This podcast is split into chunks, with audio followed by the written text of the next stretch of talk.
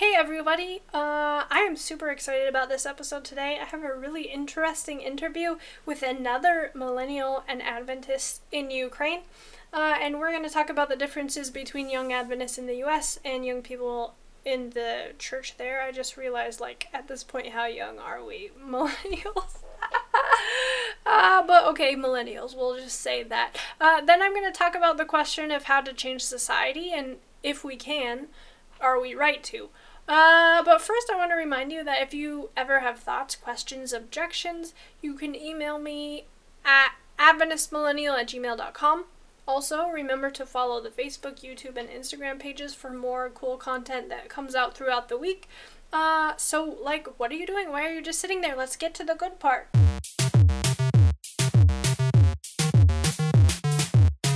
Guys, I think you're really going to enjoy this. I know I definitely did. Um, but first of all, to start out, I guess, in college, I spent my obligatory Adventist college mission year uh, as a student missionary in Ukraine. And maybe I'll talk about that experience in some like nebulous future episode. But basically, that year really grew and changed me. And even though I was ready to like GTFO by the end of the time I was supposed to be there, it did leave me with a real affection for Ukraine and its people. Um, and that was back in 2010, and I hadn't been back there uh, s- until last summer. And that is where I met Vita, the cool and awesome person that you're about to hear from. Uh, she's a millennial and an Adventist, and you'll probably like her just as much as I do. First of all, just so everybody can meet you, will you tell us what your name is and where you're from, and just a little bit about yourself? Okay. Uh, my name is Vita, and I'm from Ukraine. Uh, for those who just made like a little, huh? Ukraine? Is this my countryside? uh, well, I want to tell that this is a country, like a real country, and the independent one. um, though it is not bigger than Texas in uh, territory, uh, but it is a country. Um, it is not far from Germany and Russia. It's in Eastern Europe, and um, I have been living here since my childhood, and I'm still here. okay. Um. So, can you tell us a little bit, like, ha- have you been an Adventist all your life? If not, how did you become Adventist? That sort of thing. Um, I I'm not from the SDA family uh, from my childhood, and uh, uh, I came to no, I got to know about the church when I was um, 12 or 13. I was invited to attend the Pathfinder Club meetings. Oh, nice. right. Um, and uh, I, uh, I I attended the Pathfinder Club for like four years or till till I was fifteen. After that, I entered the college and then the university, and um, I forgot about the church for some time. But when I was um, 18, I came back to the church um, because I wanted to to be the Vita, which I was when I was attending the Pathfinder Club Mm, meetings. yeah. And um, uh, I came back to the church, but I got baptized only when I was 22, I guess. So it was quite a long time to take that decision. Yeah. Yeah. So, um, what do you think? You there were some good memories that you had from your childhood that made you drew you back. Is that what you mean when you say that was the Vita you wanted to be?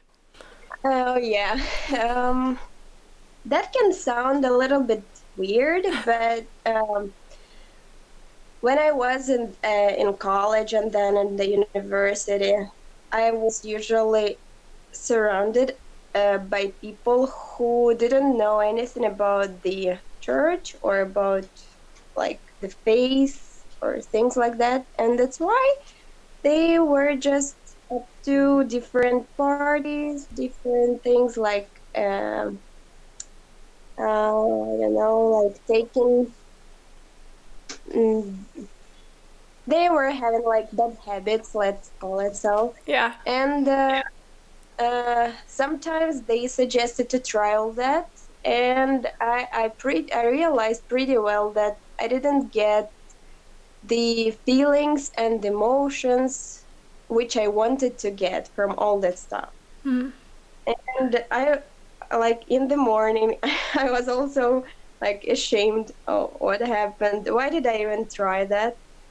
Uh, I didn't try something like, oh my, I can't tell about that to my children. no, not the bad, but still like um, to to make the things short. I just didn't get um, satisfaction from the things that were suggested to me by the friends from the world. Mm. But when I was communicating with the people, with the kids in the Pathfinder Club and in the church, uh, I got like the, I felt content and uh, I wanted to feel it back, to, to, to have that feeling back. So I decided to go back to the church and to find out if it was really that place where I could get that feeling back. Yeah, that's interesting. Um, because sort of Christianity is relatively um has spread relatively recently in your country compared to the United States. Would you say yeah. that a lot of people become become Adventists instead of are born into an Adventist family? Um, if we speak about the millennials, right, uh, then yes, probably most of them are uh, becoming the Adventist. They are not born in the SD families, but uh, like the, for example, like the the kids who are now at school, of course, if they are in the church, then mm. it means that they are from the Adventist family. Yeah. Okay. So people of our generation or older have usually become Adventists. Yeah. Okay. Yeah. That's interesting. I didn't really think about that because, you know, here in the United States, um, obviously Adventist movement started here, so there are plenty of people whose families have been Adventist, like mine, for like four generations. So I think that's common here, and that's an interesting difference between kind of Adventists our age in the U.S. and there, because most of the time, um, I guess people choose it there if they're our age, rather than here they just kind of have it as a culture.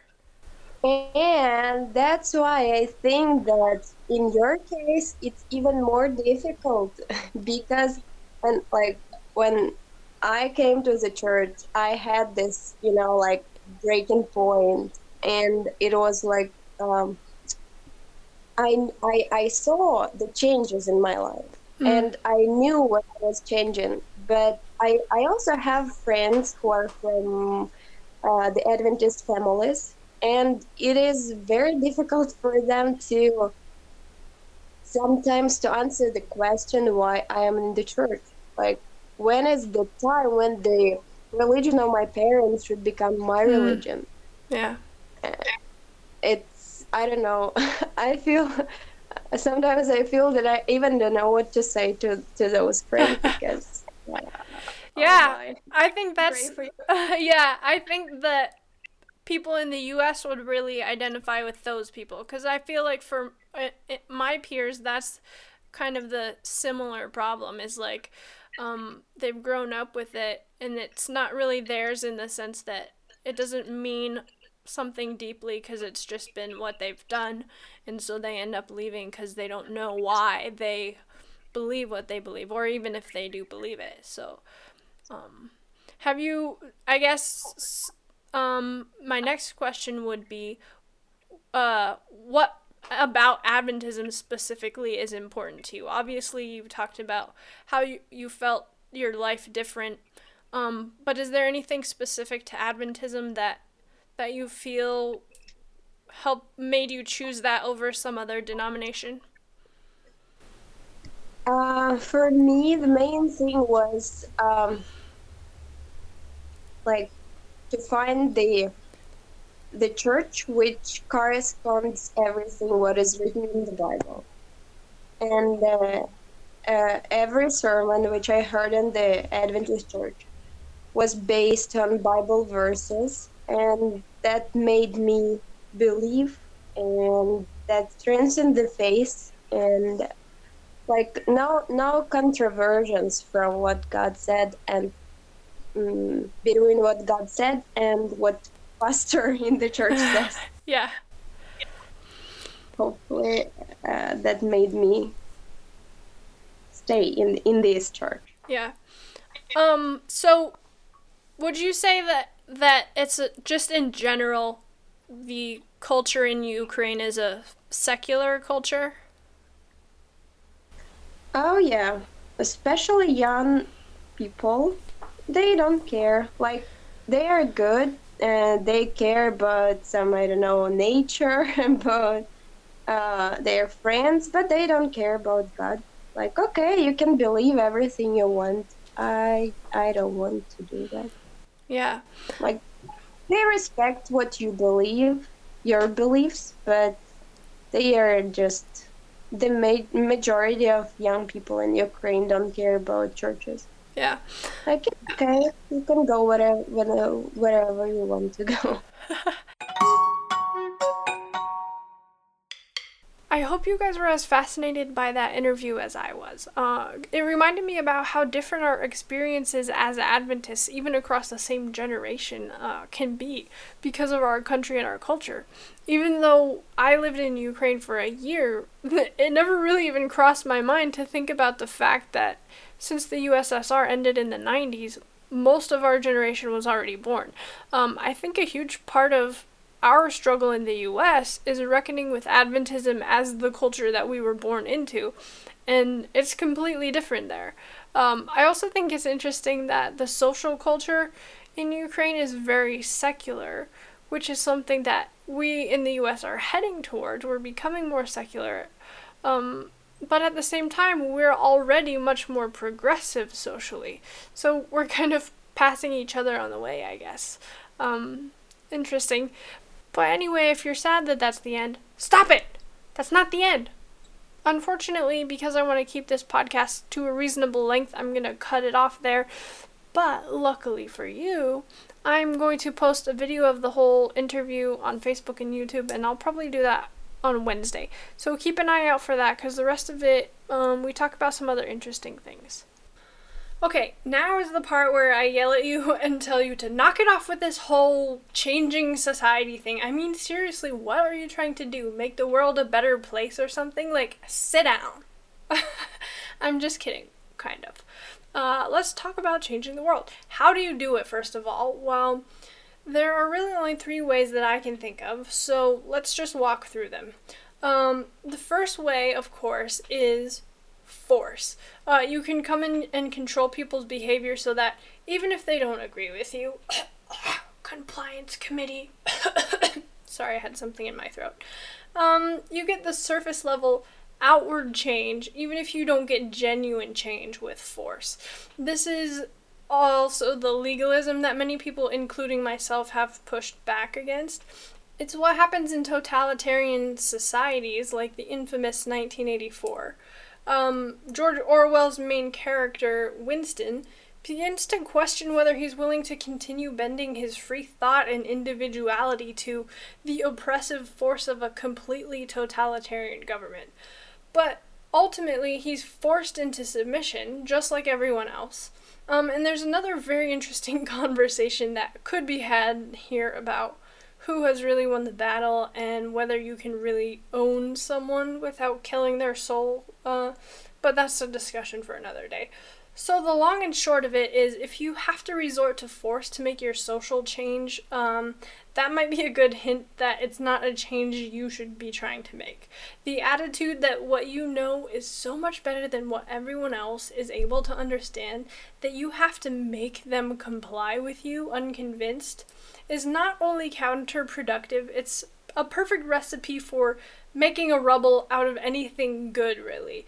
Um, and for making everyone hate you at the same time, so that even if you could have convinced them, you never will now because you've broken them instead. Now, don't get me wrong, just because nobody agrees with you does not mean the majority are correct. You may, in fact, be very much correct in your minority opinion, uh, the part where it becomes sinister is when you take your minority opinion and take it to the majority and impose it on them. Uh, so, who of us as Christians think that God is wrong in his minority opinion that living a life of love is better than living a life of selfishness, as the majority of the world does? Uh, but we don't see God going around creating compliance committees to deal with Lucifer. So, option one change the world by force um, just go ahead and drop that one in the garbage. So, what's option number two? Um, this one is not a physical use of force, but it's still a form of coercion. This is propaganda. Propaganda changes people's minds subtly and ideally without them knowing it. Uh, Edward Bernays, the father of propaganda as he's often called, uh, knew how to change society very well. Um, he's the guy that informed the Don Drapers of the world that advertising to the public with a phrase like, it's toasted, uh, would ease people's mind about smoking, even though all tobacco was toasted. It's pretending to be informative while simply taking another softer route to make you comply. In fact, in his book entitled Propaganda, uh, Edward Bernays says this Truth is mighty and must prevail, and if anybody of men believe that they have discovered a valuable truth, it is not merely their privilege but their duty to disseminate that truth. If they realize, as they quickly must, that this spreading of truth can be done upon a large scale and effectively only by organized effort, they will make use of the press and the platform as the best means to give it wide circulation. Propaganda becomes vicious and reprehensive only when its authors consciously and deliberately disseminate what they know to be lies, or when they aim at effects which they know to be prejudicial to the common good. Now, the first part of that is great. Christianity loves that part. If you believe you have a truth, you're obligated to share it. Um, because truth is mighty, it must prevail. Sure, of course, great. But if you've been listening to me at all on this podcast, you know exactly where I am going to disagree. Bernays says that if you influence en masse with propaganda that you know is a lie, then it's bad. But if you propagandize on a large scale with truth, well, that's fine. And I say, no, wrong. If you influence the masses with propaganda, that's bad. The end, over, finished. Now, why, you ask? Well, for exactly the same reason that it's bad if you sell everyone a lie. They have not chosen to believe what you told them because they were convinced. They've been made to believe it underhandedly. So even if you're propagandizing a truth, you're still removing people's free choice to accept that truth. If your end goal is an outcome of the actions of society, then certainly propagandize or force away. Your outcome is justified if it's just an action. But if, like God, your end goal is to let everyone choose the path they want to take because their choice is only meaningful if they choose it, you can't influence large swaths of people. This is why I don't like the idea of like celebrities and social media influencers. If your goal is to have a large highly suggestible audience, you have the wrong goal. And let's be honest, if you're one of those personalities, like the cult of personality creates a highly suggestible audience, they listen to you because you're you. Um, now you may be saying, wait a minute. Jesus made some pretty sweeping changes with Christianity, didn't he? Well, that brings me to the third way of changing the world. The way that Jesus did it, person to person, one by one, over a long period of time. And even then, the majority of people still choose to reject it. Jesus' social media influence was 12. 12 people. But his ideas, his actions, his love was personally felt and understood by those 12 well 11 if you like um, in his circle and it grew from there it seems like the constant conversation all around me is How do we create change? How do we fix these gigantic looming problems in our society that we all see? How do we make everyone see the light and agree with us? Um, but I think these are ultimately counterproductive questions. Because if you're going to change society on a large scale, you're going to end up degrading it further because you're going to have to use either force or propaganda. People don't change their minds of their own free will on a large scale. Um, you have to change people's minds individually, one by one, and through relationships. So, you guys, give up your causes. Give up your podiums, your platforms, your propaganda, and, you know, just get to know a few, like, I don't know, say 12 people, just a number off the top of my head. Um, get to know those 12 people and give selflessly to your circle, share your ideas, learn how to live in harmony with those few, and while you're at it, you might just change yourself, and that is a pretty huge accomplishment for one life. I'm attempting to do this myself. Um, my aim with this podcast is not to reach millions of people. Uh, I want to have a small community of people who I know I can learn and grow with. And if that spreads, it's because it's something that people choose, not because it slid up in their consciousness. Uh, so, one of the ways I'm trying to constantly remind myself of my real goal is on Instagram. If you're following me there, you might have seen that each week I'm trying to do something I call the Be Selfless Challenge, where I think of a way to make myself personally sacrifice something that I don't want to in order to grow my character. I mean, I don't know how grown it is, but it feels like my character should be pretty fully well rounded out by now. Um. But anyway, this week I challenged myself to only look at my phone for 10 minutes a day in an effort to put more into being productive rather than being self indulgent on social media. Well, I tried this. It's much harder than you, you think or than I thought it was going to be. Um, not that I'm getting those phantom vibrations or anything, but just that there's a lot of important stuff that actually does happen on my phone, so 10 minutes is not long enough to deal with that stuff. Um, but I didn't want to just give up the challenge because of hashtag technology and hashtag current year. Um, and I think I came up with something that still maintained the spirit of what I was trying to do. I ended up just leaving my phone at home when I went to work all week so that I could only look at it in the morning and the evening and once when I came home for lunch. Um, and this was enough to do things that were actually important but still prevented me from letting my whole day slip away on Twitter while I was supposed to be working.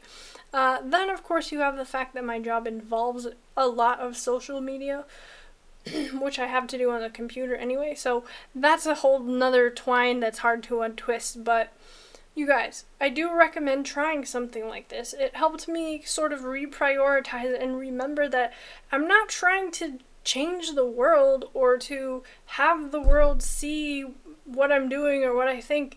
I'm just trying to be my best, become my best, and share that with the people who want to listen and want to grow together. Okay, so thank you. Thank you for choosing to listen. Hopefully, nobody coerced you to do it. Um, and please let me know what you think. Send me propaganda and pictures of food, and have a great weekend. Oh, hey everybody, I'm back again one more time. Uh, in the middle of editing this, I just realized how annoyingly loud and squeaky my chair is. So, if you're bothered by this, I am now welcoming and accepting office chair sponsorships, so feel free to inbox me. Okay, great, have a good weekend, bye.